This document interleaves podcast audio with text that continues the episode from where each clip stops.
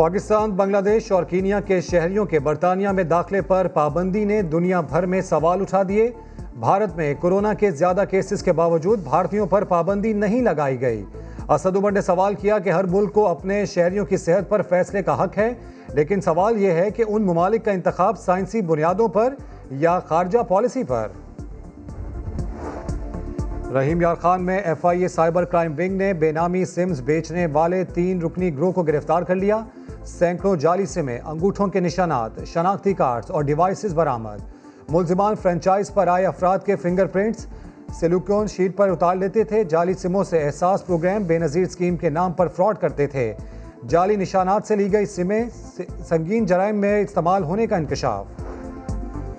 اور سندھ میں کتوں کے کاٹنے کے واقعات میں اضافہ، عمر کوٹ میں آٹھ اور ٹنڈو الایار میں ایک بچے کو کتے نے کاٹ لیا۔